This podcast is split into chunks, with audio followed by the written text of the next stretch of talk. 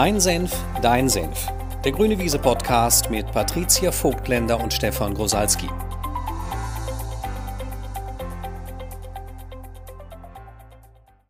Hello. Hello, hello, hello. Wir wollen wieder reden. Genau. Heute über ein lustiges Phänomen, was uns aufgefallen ist. Der sogenannte Weiterentwicklungs-Jetlag. Wieso muss man ihn kennenlernen? Weil er eine Falle ist, in die man sonst tappt. Der heißt nämlich nichts anderes als, man kriegt selber gar nicht mit, wie sehr man sich weiterentwickelt und denkt immer noch, dass man das gar nicht gemacht hat. Deswegen nennen wir das Weiterentwicklungs-Jetlag. Der andere Begriff dafür wäre wahrscheinlich Schlechtreden, ne? Ja, und eigentlich müsste man ja auch mal sagen, vielleicht zur Beruhigung aller da draußen, du kannst dich gar nicht weiterentwickeln. Ja. So. Machst das ja die ganze Zeit. Ja. Aber wir meinen ja Weiterentwicklung im Sinne von, man steht morgens irgendwann mal auf und denkt, ich bin irgendwie in letzter Zeit so gestresst oder uninspiriert und ich könnte mich diesbezüglich ja mal weiterentwickeln. Oder mein grundlegendes Lebensgefühl gefällt mir nicht, diesbezüglich könnte ich mich ja mal weiterentwickeln. Oder sowas wie, mir gefallen meine finanziellen Ergebnisse oder mein Umgang mit Geld und Materie nicht und diesbezüglich könnte ich mich ja aber weiterentwickeln. Also man hat sowas wie so eine Weiterentwicklungsabsicht, die man benennt und dann geht man dafür los und will sein Leben verändern. Und jetzt kommt der Jetlag, der greift an der Stelle, wo man gar nicht mitkriegt, dass man Dinge schon verändert hat. Ja. Ja. Soll ich die Anekdote mal erzählen? Ich glaube, ja. Ja, die ist, zum Einstieg. Die ist einfach gut. Ja, weil die einfach so gut ist. Also uns ist das in zwei Coaching-Situationen begegnet. Und die eine war eben, ist ein Unternehmerpaar, die einfach... mit denen wir auch schon länger zusammenarbeiten, die wir schon lange kennen. Und die haben irgendwie auch, ich weiß nicht, vor vielen, vielen Jahren ihr Unternehmen gegründet und hatten auch kleine Kinder und waren einfach grundsätzlich, wie man das so ist, als junges Paar mit kleinen Kindern und in der Gründung war immer wenig Geld da. Also die sind in so einer Realität aufgewachsen, aufgewachsen, ne? Alle miteinander gewachsen wir haben kein Geld. Kennen wahrscheinlich viele junge Paare so, also dass man irgendwie eher guckt, den günstigen Urlaub zu buchen, dass man eher ein bisschen länger recherchiert, wenn man sich was anschafft, dass man bei vielen Dingen von vornherein schon denkt, das können wir uns nicht leisten. Und jetzt ist es halt 20 Jahre später und die sind super erfolgreich und sind auch mega glücklich und die Kinder sind groß und das Unternehmen läuft super und die erwischen sich dabei, dass sie halt immer noch, wenn sie was einkaufen oder was anschaffen, dann manchmal, ohne das zu merken, stundenlang recherchieren, ne? Also dass einer dann stundenlang irgendwas recherchiert bei einer Anschaffung und der andere kommt und sagt, was machst du denn da eigentlich? Wieso recherchierst du denn Stunde? Ja, weil das ist auch viel zu teuer, das muss man doch irgendwie günstiger kriegen. Und dann sagt einer dann zum anderen, hey, also ne, du kannst natürlich hier auch weiter recherchieren, wenn es dich erfüllt, aber wenn du gerade eher in Stress gerätst, wir könnten uns das übrigens leisten. Und das Lustige ist, das ist dann tatsächlich auch bei kleineren Anschaffungen, also was wie eine Sporthose oder so, ne? Also wo man vielleicht dann früher dachte, ich nehme die für 20 Euro oder für 30 und jetzt könnten die sich sogar eine für 300 Euro leisten, ne? Und wenn dann aber eine für 80 oder 100 gefunden wird, dann wird immer erstmal noch eine Runde weiter recherchiert. Und jetzt wieder ganz wichtig, wir stellen das nicht inhaltlich in Frage, ne? Dass man nicht auch recherchieren kann, auch wenn man viel Geld hat, günstig einkauft, ne? Darum geht es nicht, sondern es geht eher um dieses in so einen Stresstunnel reingeraten und nicht mitkriegen, dass sich die Realität, die man annimmt, dass die sich ja verändert hat. Also, dass man die Zeit gerade gar nicht investieren müsste, um jetzt angestrengt zu recherchieren. Und das fand ich witzig. Also da ist mir das Wort Weiterentwicklungs-Jetlag eingefallen. Also man hängt irgendwie immer noch im alten, wie nennt man das, in der alten Dimension fest eigentlich. Ne? Ja, so. In der alten, gedachten oder konstruierten Realität, obwohl sich das Außen verändert hatte. Ich finde, das ist ein super Beispiel dafür, dass wir ja nie in einer realen Welt leben, sondern immer in einer konstruierten und gedachten. Und die können wir uns halt so zusammenbasteln, entweder wie wir das wollen oder wie wir das gewohnt sind, weil wir denken, mit wenig Geld haben wir überlebt, dann denken wir uns doch mal, selbst wenn wir jetzt viel haben, wenig. Ja. Oder wir erzeugen die Gefühle dazu, dann fühlt sich das gewohnt an und dann überleben wir. Ja. Ja, ich habe noch ein weiteres Beispiel. Bei einer Situation war das, erzähle ich jetzt auch noch, damit die Zuhörer Inspirationen kriegen, für was könnte es wohl bei dir sein, wo du im Jetlag feststeckst. Da ging es um Krankheit, also Vitalität, ne? Dass die irgendwie in einem Erschöpfungszustand waren eine Zeit lang. Und sie hat eben angefangen zu beschützen, also so ganz viel abzusagen, ganz konservativ zu planen, sich wirklich nicht zu überlasten, was in der Zeit, wo beide wirklich krank waren oder in einem Erschöpfungszustand waren, total funktional war. Und sie präsentierte das eben so, ja, aber ne, jetzt will er da wieder neue Projekte starten und aber wir sind ja auch gar nicht fit. Und ich war erstmal so ganz irritiert und dachte, was habe ich denn nicht mitgekriegt als Coach? Also wieso seid ihr denn nicht fit? Seid ihr krank? Also was ist passiert, ne? Und dann sagte er auch, ja genau, das meine ich doch, wir sind doch gar nicht krank. Und dann fragte ich, ja, also was habt ihr denn? Ne? Weil wir machen das ja gerne mit Faktencheck. Und in dem Moment war sie wirklich wie so, ach so. Also weil ihr wirklich in dem Moment erst auffiel, stimmt, wir sind gar nicht mehr krank. Also diese Zeit vor 3-4 Jahren, wo es anstrengend war, wo wir erschöpft waren, wo wir für uns sorgen mussten, wo wir ganz viel Abgrenzung machen mussten und uns sortieren und alles, was nicht irgendwie wesentlich ist, eher absagen, raushalten, wegdelegieren. Die Zeit ist rum, also wir sind total vital. Wir machen ganz viel Urlaub, wir sorgen ganz viel für uns. Also das heißt, man könnte jetzt auch wieder neue Projekte starten, einfach als Ausdruck von Inspiration, ne? So. Und das fand ich fand diese Reaktion einfach so spannend. Und in einem anderen Coaching bei einem Unternehmer ist mir das auch begegnet. Der ist einfach wirklich auch im Gründungsmodus hängen geblieben, wenn es um die Steuerung seiner Unternehmung geht. Also der ist immer noch getrieben von, der Profit reicht nicht, nächsten Monat müssen wir die Firma schließen, weil eben auch sowas passiert ist wie, also salopp formuliert, das eigene Haus zu verwetten für die Firma so ungefähr. Also wahnsinnig viel reingegeben und nicht mitgekriegt, dass da jetzt wirklich unfassbare Gewinne aus der Firma rauskommen und diese Phase einfach beendet ist. Also dieser Überlebensmodus beendet ist. Und das ist ja auch eine Unterscheidung, die wir ja oft verwenden, ne? Dass dieser, wie du es gerade auch schon sagtest, dass das so eine Art Überlebensmodus ist, in dem Menschen sich dann bewegen. Ja, und zu überleben ist erstmal die grundlegende Absicht, in der Menschen unterwegs sind. Und dafür machen sie das, was funktioniert. Und weil du das ja vorhin gesagt hast, also eine Zeit lang bei dem Paar, das krank war oder nicht vital war, war das ja auch eine Zeit lang funktional, sich irgendwie zu schützen und abzugrenzen. Und das, was viele dann halt nicht mitkriegen, ist, dass das, was lange Zeit funktional war, irgendwann überflüssig wird. Und dann muss es mal wieder eliminiert werden, ne? Ganz im Sinne des GODs, also unseres Schöpfungskreislaufes, müsste das dann mal wieder eliminiert werden. Aber die Menschen machen das halt aus einer positiven Absicht. Die erste ist nämlich zu überleben, zumindest vom Opferstandpunkt, den wir ja schon mal eingeführt haben. Ja. Kann man natürlich gucken, warum macht man das vom Opferstandpunkt? Weil es funktioniert hat. Und dann haben wir die Tendenz, in so einen Lebens- und Überlebensautomatismus zu verfallen.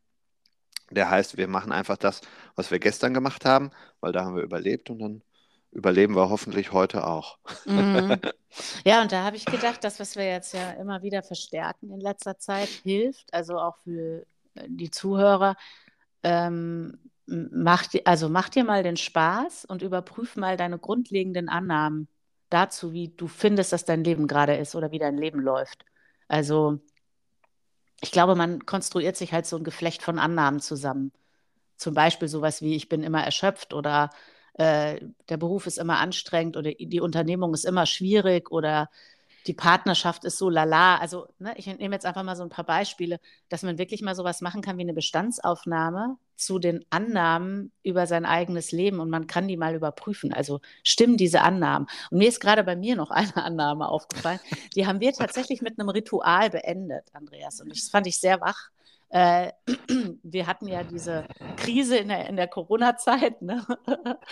Und bei mir ist auch so ein Stück weit so ein Krisen-Jetlag gewesen. Also dass ich irgendwie so dachte, ganz lange dann noch dachte, wir stecken immer noch in einer Krise. Und Andreas hat dann was ganz Verrücktes gemacht. Letztes Jahr zu meinem Geburtstag hat er mir dann eine sehr, sehr teure Handtasche geschenkt. Mit dem Hinweis, also die Handtasche ist ein symbolischer Hinweis für deinen Verstand, dass die Krise vorbei ist. Also ne, damit das, weil die ja wirklich so ein Ausdruck von totaler Überfluss war, ne, und Luxus. Und die steht da jetzt eben und erinnert mich daran, also wir sind nicht mehr im Krisenmodus, wir müssen nicht mehr eine Krise managen gerade, ne, sondern es ist alles einfach mega aufgestellt und läuft super so. Also Reminder für mich, da steht die Handtasche so. Und ich fand das eben super. Also die Annahme überprüfen, ist das immer noch eine Krise? Aber der Verstand denkt, ne, wir müssen immer noch irgendwie funktionieren und dranbleiben und alles wieder aufstellen und lalala. Also das meine ich damit. Und sich das dann auch immer wieder bewusst machen, weil wir hatten das ja, glaube ich, schon mal in einer Folge, das Phänomen der Homöostase, ne, dass der Körper irgendwie einen Zustand immer wieder versucht zu reproduzieren, indem er überlebt hat. Und das kann tatsächlich auch so ein Krisenmodus sein. Und das müssten wir mal nachgucken, glaube ich, wie lange eigentlich so ein Körper braucht, oder vielleicht kann das uns einer der Hörer sagen, um sich auf so eine neue Realität einzustellen und ein neues funktionales Gleichgewicht auf so ganz vielen Ebenen herzustellen. Also wie lange das eigentlich braucht. Und in der Zeit müsste man sich immer wieder daran erinnern, ne, morgens, hallo, die Krise ist vorbei oder die Krankheit ist vorbei oder die Tatsache, dass ich mich auf meinen oder dass mein Partner ein bisschen unzuverlässig war, das ist vorbei. Ja.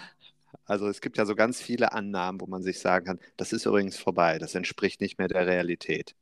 Ja, weil man nämlich dann sowohl die eigene Weiterentwicklung nicht würdigt und wertschätzt und anerkennt und die der anderen im eigenen Umfeld eben auch nicht. Also und sei es nur, dass man über seine Kinder, die vielleicht in der Jugend mal ein bisschen schwieriger waren, ne? Also haben wir ja alle gehabt, vielleicht ein bisschen rebellisch sind oder im Rückzug und dann ist das irgendwann vorbei und man begegnet ihnen aber immer noch in der Annahme, die sind in der Pubertät. Ne?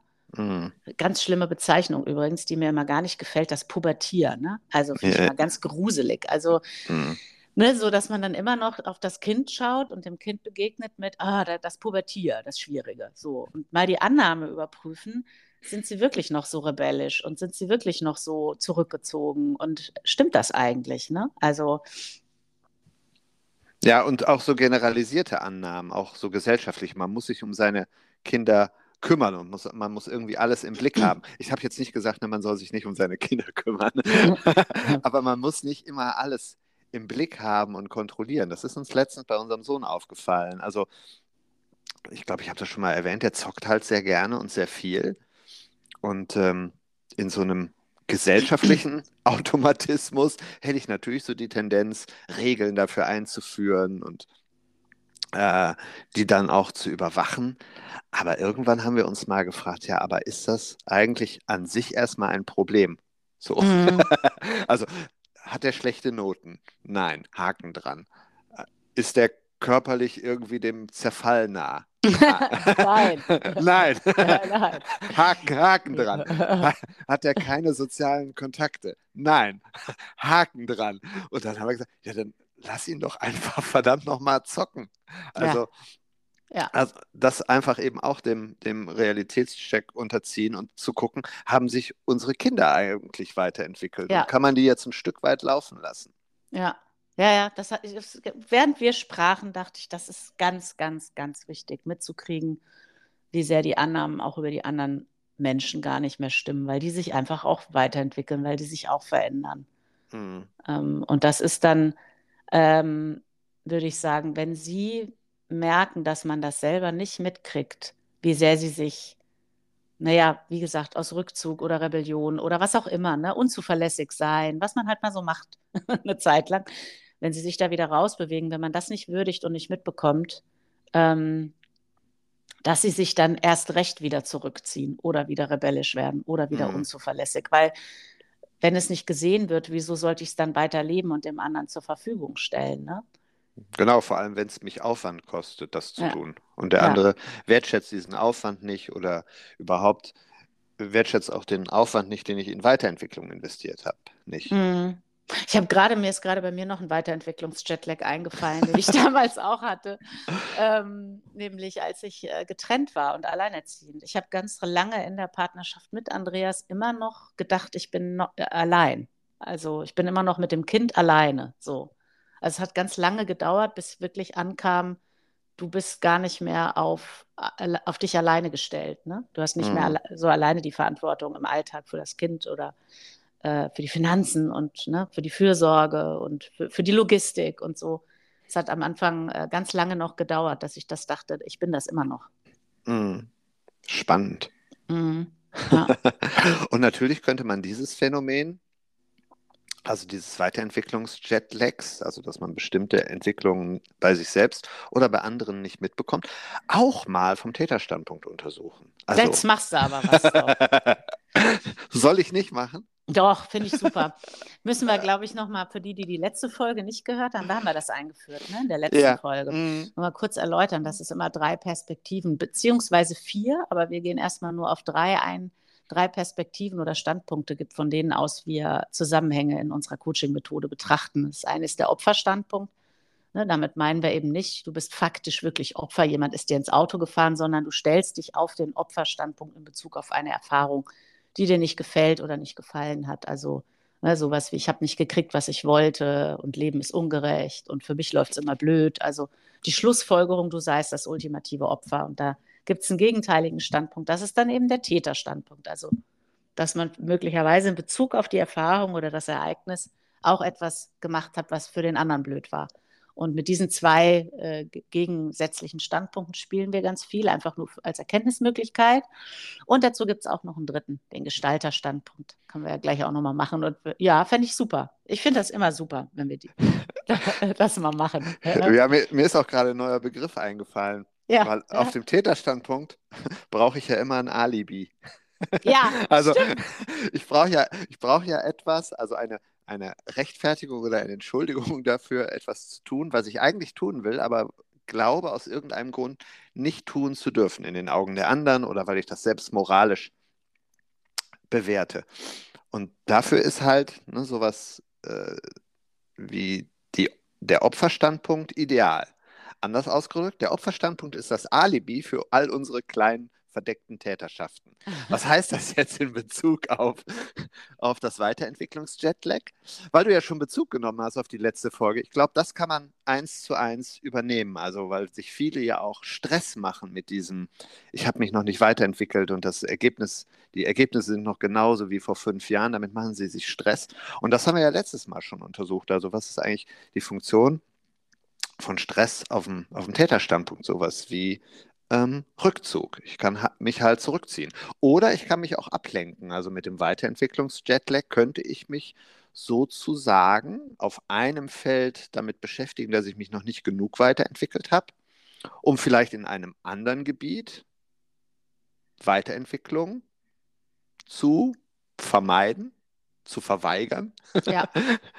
Also etwas nicht anzugehen, wo ich eigentlich auch weiß, da könnte ich vielleicht mal einen Weiterentwicklungsschritt gehen oder ein Projekt starten, aber das ist mir irgendwie unangenehm und dann beschäftige ich mich lieber im Bereich, weiß ich nicht, Vitalität, damit, dass ich noch nicht da bin, wo ich eigentlich mal hin wollte. Mhm. Also das wäre das, was mir als erstes einfällt. Mhm. Ja, ich habe gerade noch so eine allgemeine, ich weiß noch gar nicht, man kann die gar nicht auf Opfer oder Täter, glaube ich, zuordnen. Erstmal so ein allgemeinen Mechanismus ist erstmal, dass einen das halt am Laufen hält. Ne? Also, dass man bei alles, was mit Überlebensmodi zu tun hat, auch erstmal ganz wertneutral macht, um zu überleben. Ne? Weil man halt damit durchgekommen ist, glaubt man, das weitermachen zu müssen, ja. Ja, und dann ist es tatsächlich so, vom Opferstandpunkt Schutz und Alibi und vom Täterstandpunkt irgendetwas nicht machen müssen, was einem nicht gefällt, oder mit irgendetwas nicht aufhören müssen, was man halt einfach gepflegt weitermachen will. Ja, genau. Ich überlege gerade, ob mir da bei mir was einfällt. Wahrscheinlich ist mein Weiterentwicklungs-Jetlag so groß, dass es mir nicht mal mehr einfällt.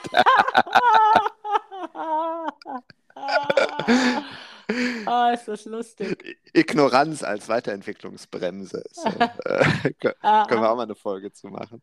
Ja. Ja, das Überprüfen der Annahmen finde ich wichtig. Ja. Ist im Moment so mein Lieblingsthema, merke ich. Ja, das mache ich total gerne in Coaching-Gesprächen. Auch gar nicht zu hören, was der andere mir erzählt, sondern auf die impliziten Annahmen zu hören, aus denen heraus er spricht. Das finde ich das Spannendste. Ja, und dann gibt es ja noch so ein Phänomen, mir fällt der Name gerade nicht ein. Ich habe das neulich gerade wieder irgendwo gelesen. Ich glaube, beim Covey auch mal wieder gelesen. Ach, ich weiß es nicht. Wenn ich drauf komme, sage ich es am Ende der Folge noch. Aber dass es halt dieses Phänomen gibt, dass man, wenn man sich jetzt weiterentwickelt und man sich jetzt auf eine bestimmte Art und Weise erfährt, man tatsächlich glaubt, dass man diese Erkenntnis vor 10 Jahren auch schon hatte. Also, dass man manchmal vergisst, dass man auch nicht weiter, also in Bezug auf diese Erfahrung oder dieses Ergebnis oder diese Fähigkeit auch mal weniger weiterentwickelt war. Und das ist ja auch so eine Selbstverarschung, ne? Also, dass man auch darüber ja das Maß an Weiterentwicklung, was da drin enthalten ist, nicht anerkennen muss. Und ich habe gerade gedacht, was auch noch eine Täterschaft sein könnte, in dem Moment, wo du ja etwas anerkennst, müsstest du es wieder weitermachen. Also in dem Moment, wo man anerkennt, dass man sich weiterentwickelt hat, kann ja jemand kommen und sagen, guck, du hast dich weiterentwickelt, du kannst das also.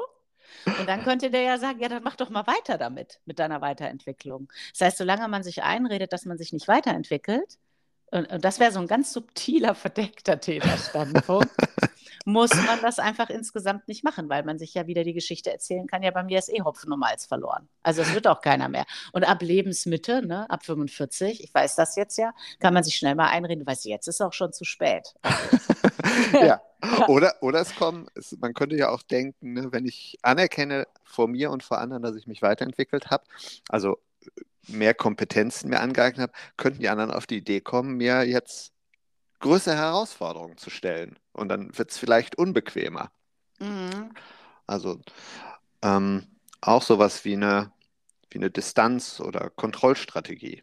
Ja, mir fällt jetzt anknüpfend noch ein anderes Phänomen auf. Das war auch neulich in einem Business-Coaching, dass man das Schlechtreden und das Schönreden ja auch so ganz perfide dosiert, ne?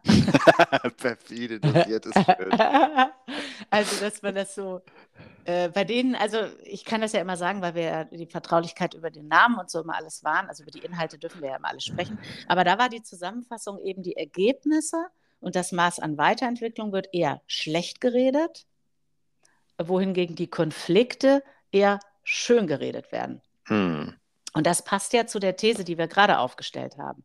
Also, dass man die Weiterentwicklung und den Erfolg und alles das eher schlecht redet, dann muss man sich darin, also in dem Bereich eher wieder erschöpft und gestresst anstrengen und emotionalisieren. Und das ist dann eher das Beschäftigungsfeld, ne, auf dem man sich erschöpft und anstrengt, um dann in einem anderen Bereich, wo dringend Weiterentwicklung gefragt wäre, nämlich Konflikte zu erkennen, sie anzusprechen, sich zu konfrontieren und sie zu klären und zu lösen, um das dann eben nicht tun zu müssen. Das heißt, für die Zuhörer, du kannst mal gucken, in welchem Lebensbereich redest du dir etwas schlecht, um dich auf diesem Beschäftigungsfeld zu halten. Also, und sei es, dass du sagst, ja, ich bin einfach zu fett, ich muss mich lieber mit meiner Diät beschäftigen, wo dein gesamtes Umfeld dich anguckt und sagt, hast du mal ein BMI ausgerechnet? Also du bist halt genau in der Mitte, du bist nicht zu fett. Also du könntest dieses Beschäftigungsfeld von ich bin zu dick und alles ist ganz schlimm und ich muss ganz viel über meine Ernährung nachdenken, das könntest du mal beenden, um dann zu gucken, in welchem Lebensbereich redest du eigentlich Ergebnisse, Erfahrungen schön, also sowas wie unser Lieblingsbeispiel, ich habe nicht so viel Nähe mit meinem Mann oder mit meiner Frau, um dort möglicherweise ein bestimmtes Thema nicht konfrontieren und nicht angehen zu müssen. Das heißt, im Sinne eines Dreisprungs, ich weiß gar nicht, ob wir das Modell schon mal erklärt haben, ne? Also wenn dein Verstand so die Tendenz hat, auf einem Pol festzuhängen, entweder in diesem Fall das Schönreden oder das Schlechtreden, ne, gibt es immer auch einen Gegenpol. Nämlich, wenn dein Verstand eher aufs Schlechtreden programmiert ist, dann wäre der Gegenpol, das, was du auf keinen Fall willst und was du vermeiden willst, ist das Schönreden. Und eine Auflösung, also eine Synthese im Sinne von eine weiterentwickelte Möglichkeit zu dieser Dualität wäre, das, was letzte Woche, glaube ich, in unserem Ausbildungschat mal aufgetaucht ist, dieses Infragestellen. Also, weil jemand geschrieben hat, also er würde sich ständig in Frage stellen. Und da haben wir mal drüber nachgedacht, ist das eigentlich schlecht, sich in Frage zu stellen? Und eigentlich, wir sind dann darauf gekommen, natürlich ist es nicht schlecht, sich in Frage zu stellen. Was Dysfunktionales wäre, sich runterzumachen, also sich selbst im Sinne des Dreisprungs sich schlecht zu reden. Ja. Aber man soll sich eben auch nicht schönreden im Sinne von, ach, bei mir ist alles tutti und es läuft, und bestimmte Dinge zu ignorieren.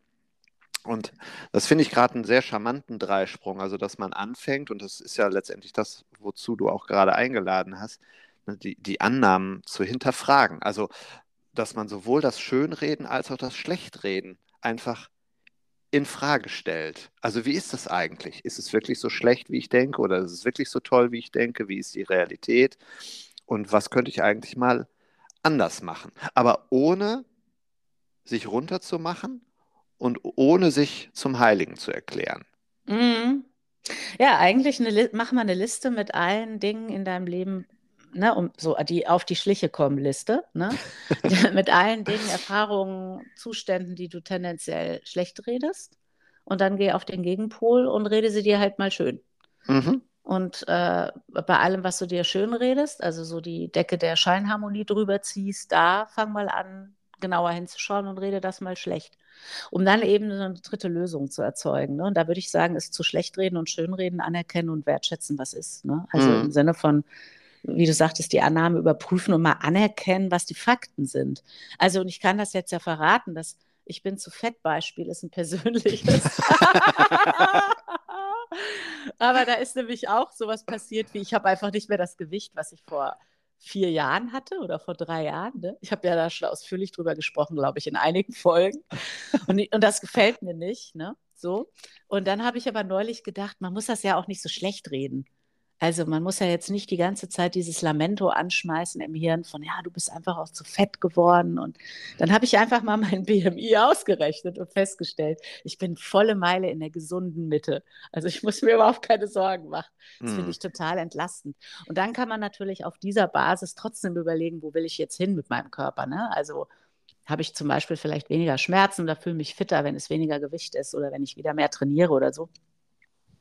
Und dann kann man so was Verrücktes als Weiterentwicklungsprojekt machen, was ich jetzt starte. Man nimmt sich mal einen Personal Trainer, weil ich glaube ja an das Konzept vom Coaching. Wenn man Themen alleine zu nervig findet und zu anstrengend findet, die alleine anzugehen, dann kann man sich ja auch einfach mal ermächtigen lassen. Das mache ich jetzt zum Beispiel. Aber das fand ich auch cool, weil ich habe nämlich tatsächlich da die Tendenz, das eher schlecht zu reden. Und die Effekte, das ist nämlich jetzt auch wieder spannend, die Effekte aus dem Schlechtreden ist ja dann auch sowas wie Antrieb oder eine Problematik darum erzeugen oder so.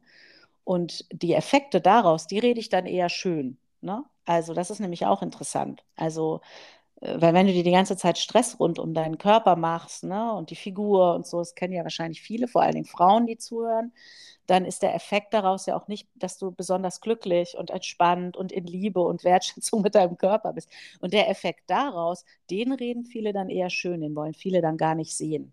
Also wie muss sich dein Körper eigentlich entwickeln, wenn du den eher antreibst oder eher zum Funktionieren bringst, anstatt ihn zu würdigen und ihn auch mal in Ruhe zu lassen, ne, wenn er Pausen haben will und so weiter. Da habe ich auch mal ein sehr spannendes Buch zugelesen, das ist jetzt schon ein paar Jahre her.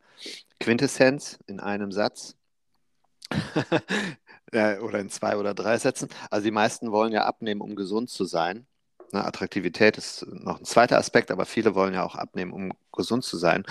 Und Quintessenz aus diesem Buch ist, dass viele sich mit gesunder Ernährung so einen Stress machen, dass sie kranker werden, als wenn sie ein paar Kilo zu viel hätten. Richtig, genau das meine ich, dass du dann so einen wahnsinnigen Stress hast in diesen Konzepten, in diesen 1000 Millionen Konzepten. Und das fand ich super beim Personal Trainer, weil der macht das ähnlich wie wir. Der sagt auch, weniger Konzepte und mehr einfach rausfinden, was funktioniert. Und hat als erstes sämtliche Konzepte, die ich abgefragt habe, muss ich das machen, muss ich auch das machen, muss ich das machen? Einfach nur müde gelächelt gesagt, das machst du alles mal nicht. Ich habe ein ganz einfaches Prinzip, was du anwendest und dann geht das einfach. Und dann dachte ich, oh voll, ist ja mein Jahresmotto, mach's dir einfach. Ne? Ja, Ja, das ist ein super Motto. Fand ich mega. Ja, und das ist eben dieses Anerkennen, finde ich, hat auch nochmal als Synthese, ne? Anerkennen hat erstmal noch einen anderen Charakter als Wertschätzen. Erstmal anerkennen, was ist, im Sinne von Annahmen überprüfen, Faktencheck machen.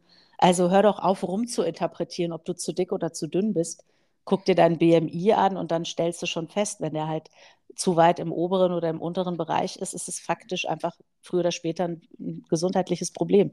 So, ja. Punkt. Und dann gilt es einfach, was zu unternehmen, wenn du halt kein gesundheitliches Problem haben willst. Wenn da aber der Faktencheck sagt, ist alles gut, dann lass dich doch einfach mal in Ruhe. Ne? Ja. Also, und wertschätzen, was ist, habe ich gerade gedacht, hat ja nochmal so eine andere, ich weiß nicht, ob das passt, aber ich würde sagen, das ist nochmal emotionaler. Ne? Anerkennen ist ja erstmal so ein analytischer Faktencheck, ne? Ja. Erstmal anerkennen, betrachte, also schau hin und sieh, was da wirklich ist und hör auf, dir irgendeine Annahme zu erzählen. Und wertschätzen, was ist, hat ja auch so, oder würdigen, was ist, hat erstmal auch noch so eine Nuance von, da steckt immer Dankbarkeit auch drin für ein bestimmtes Ergebnis, was du erkannt hast. Also, und ich würde sagen, sogar bei einem Ergebnis, was blöd ist, ne? Also, auch das hat irgendwie sowas wie Dankbarkeit verdient, um integriert zu werden. Ich kann das gerade gar nicht so. Du kannst es wahrscheinlich jetzt beschreiben. Na, das weiß ich nicht, aber mir fällt da auch ein, also im Sinne einer Unterscheidung eines Modells, was wir benutzen, ist Anerkennen erstmal eine sehr fokussierte Wahrnehmung, ne? Also Stichwort BMI zum Beispiel, ne? Körpergröße im Vergleich zum Gewicht. So, du schaust dir einen Aspekt an und erkennst den an. Aber wenn es anfängt, nehmen wir das Beispiel, den Körper zu würdigen und zu wertschätzen, dafür muss sich der Blick auch so ein bisschen weiten. Also man muss gucken, was ist noch. Also der ist vielleicht ein paar Kilo, gemessen an irgendwelchen Standards ist der vielleicht zu schwer, aber er funktioniert und er dient mir, er hat vielleicht auch in Krisenzeiten nicht aufgegeben. Also man muss so ein bisschen den Blick weiten, um dann zu gucken, also ist das strenge Urteil, was ich über ihn habe, und ich nehme jetzt mal nur den Körper, man kann das natürlich auch auf den Partner übertragen, 1:1, ist das strenge Urteil, was ich über ihn oder sie habe, eigentlich berechtigt. Also wenn ich auch meinen Blick weite darauf, was er sonst noch für einen Beitrag in meinem Leben leistet. Ja, und gerade bei Partnerschaft, glaube ich, wirkt ein ganz, ganz doller Weiterentwicklungs-Jetlag. Also, dass man oft immer noch mit der Brille aus den ersten 2-3 Jahren der Partnerschaft auf den Partner oder die Partnerin guckt. Also, sowohl im positiven als auch im negativen Sinne. Also, und manchmal überlappt dann das Negative, das Positive. Also, dass vielleicht Eigenschaften, die man in den ersten 3, 4, 5 Jahren irgendwann ausgedeutet hat als, das ist ja wohl die Höhe, ne? Also es ist ja das Allerletzte, dass er das so macht oder nicht macht, dass man da drin feststecken bleibt, dass das stimmt, wie derjenige ist. Und wenn er sich daraus entwickelt, wie ernüchternd das sein muss, wenn man das an ihm oder ihr nicht sieht, ne? Und nicht wertschätzt. Also erstmal anerkennt, der macht das gar nicht mehr so wie vor 5 Jahren oder vor 10 Jahren. Der hat das echt für mich verändert oder für sich, ist ja auch egal, ne? Und dann wertschätzen wäre auch zu sagen, weißt du, vielen Dank, dass du das übrigens einfach verändert hast. Also, ja. Ja, und definitiv das, was du vorhin sagst, gerade auch in diesem Bereich, kommt eine andere Emotionalität dazu. Das andere ist eher nüchtern und wertschätzen und würdigen ist emotional, also im Sinne von Dankbarkeit, wobei, ne, im engeren Sinne ist Dankbarkeit ja kein Gefühl, aber ein Empfinden, also wir können das spüren im Körper. Ja, würde ich jetzt definitiv sagen. Ja, ja, total. Ich meine, man merkt es ja auch schon an dem, wie man darüber spricht, dass man dann so weich und ja, so, also ich habe gerade auch an meinen Mann gedacht, während ich sprach, ich gemerkt, ich bin ganz verliebt. Also und ich habe gerade gedacht, da fällt mir noch ein anderes Phänomen auf. Beim Wertschätzen taucht das, glaube ich, dann auch auf, wenn man halt dann würdigt und wertschätzt, dass die, ich nehme jetzt mal wieder das Beispiel aus dem Unternehmensumfeld, dass die unternehmerischen Ergebnisse gar nicht schlecht sind, sondern überragend gut. Mhm. Ich glaube, dann sind viele konfrontiert mit dem, wenn ich das jetzt wertschätze und würdige und anerkenne, dann verschwindet es. Und das, finde ich, ist total abgefahren, wie häufig das auftaucht. Mhm. Also das war jetzt neulich in dem Business Coaching auch wieder. Wenn man das, also wenn man sich jetzt vor die Belegschaft stellen würde und würde dann in Jubel ausbrechen und sagen, Mensch, krass, was wir für Ergebnisse hinlegen und wie wir uns in den letzten 5 Jahren weiterentwickelt haben. Und da taucht bei ganz vielen Unternehmern die Angst auf, wenn ich das mache, dann hören die alle auf zu arbeiten, die legen sich alle hin, die ruhen sich alle aus und dann gehen die Ergebnisse runter. Mhm. Gut, und dahinter steckt natürlich ein Misstrauen den Menschen gegenüber, aber das ist wieder eine eigene Folge. Ja. Ja. Und ich finde, zum Weiterentwicklungs-Jetlag haben wir viele wertvolle Impulse gegeben. Ja, würde ich auch sagen. Also, it's time to make a recheck. Also, ja. Schau dir an, wo redest du schlecht, wo redest du schön? Wie sabotieren sich dann die verschiedenen Beschäftigungsfelder gegenseitig? Ja. Und ja, welche Annahmen würde es sich einfach mal lohnen zu überprüfen, in denen du steckst, über dich, dein Leben, die Menschen in deinem Umfeld? Mhm. Also, wo bist du in der alten Sphäre hängen geblieben. Ja. Und daraus leitet sich ab, wenn man den Dreisprung zum Schluss nimmt, wen könntest du würdigen, wertschätzen und anerkennen? Und wenn eben die Frage auftaucht, verliere ich dann die Ergebnisse, die ich habe, da können wir einfach schon mal sagen, nein. Nee, weil um wieder eine Unterscheidung zu nutzen, die wir auch schon mal benutzt haben, also viele Menschen sind neidisch, aber ganz wenige missgünstig. Und das ist bei deinen Mitarbeitern wahrscheinlich auch so, wenn du welche hast. Also, die sind eher froh darüber, das ist auch, was wir in Organisationsentwicklung immer mitkriegen. Sie sind eher froh, dass das, was sie tagtäglich beitragen, einen Effekt hat.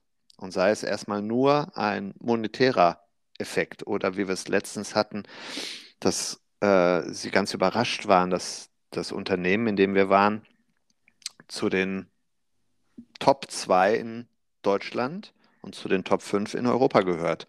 Also das hatten die noch nie gehört. Und das ist dann nicht so, dass sie das den Chefs neiden, sondern das erfüllt sie eher mit Stolz. Also zu einem erfolgreichen Unternehmen zu gehören, das erfüllt Mitarbeiter eher mit Stolz als mit Missgunst. Mhm. Aber gut, wir schweifen ab. Ja, manchmal unsere Art ist. Ja, ich weiß nicht, Misstrauen haben wir noch gar nicht gemacht, ne, als Folge. Nee, ja, nee. Machen wir mal demnächst, finde ich. Mhm. Finde ich auch ein sehr spannendes Thema und ich finde, da haben wir auch einen tollen Dreisprung zu. Ach so, und wenn du zugehört hast und hast Lust, Annahmen mal live mit uns zu überprüfen, dann kommst du in unsere nächsten Live-Dialoge. Die Folge, die jetzt kommt ja, glaube ich, direkt nach einem Live-Dialog. Ne? Mhm. Das heißt, ich schätze, der nächste wird dann irgendwann im März wieder sein. Findet man immer auf unserer Website, weil das ist letztlich das, was wir ja ganz viel in unserem Coaching-Ansatz machen. Die Annahmen überprüfen und den Tatsachen ins Auge sehen und auch sowas wie versöhnliche Erkenntnisprozesse in Wertschätzung und Würdigung für dich und deine Mitmenschen zu machen, sodass du dann eben neue Erfahrungen gestalten kannst. Genau. In diesem Sinne, wir freuen uns auf dich, freuen uns auf deine Weiterentwicklung in der Zeit bis dahin, weil du kannst dich nicht weiterentwickeln und nutz einfach gerne die Tools und Anregungen, die wir dir in dieser Folge gegeben haben, um das Weiterentwickeln vielleicht etwas schneller und wertschätzender zu tun. In diesem Sinne, tschüss. Tschüss.